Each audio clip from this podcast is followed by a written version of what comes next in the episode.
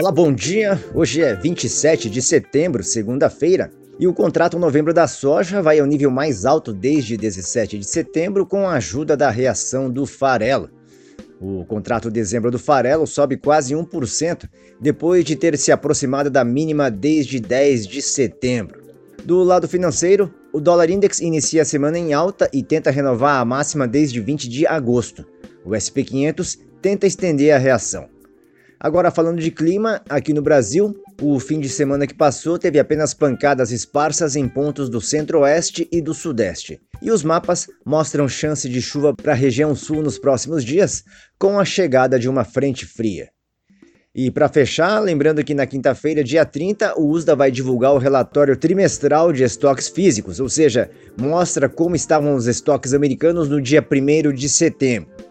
E nesta semana, de hoje até quinta-feira, Todos os dias vai ter discurso de algum membro do Fed, e isso deve continuar alimentando especulações sobre os próximos passos da economia americana. Por hoje é só, um bom dia e até mais!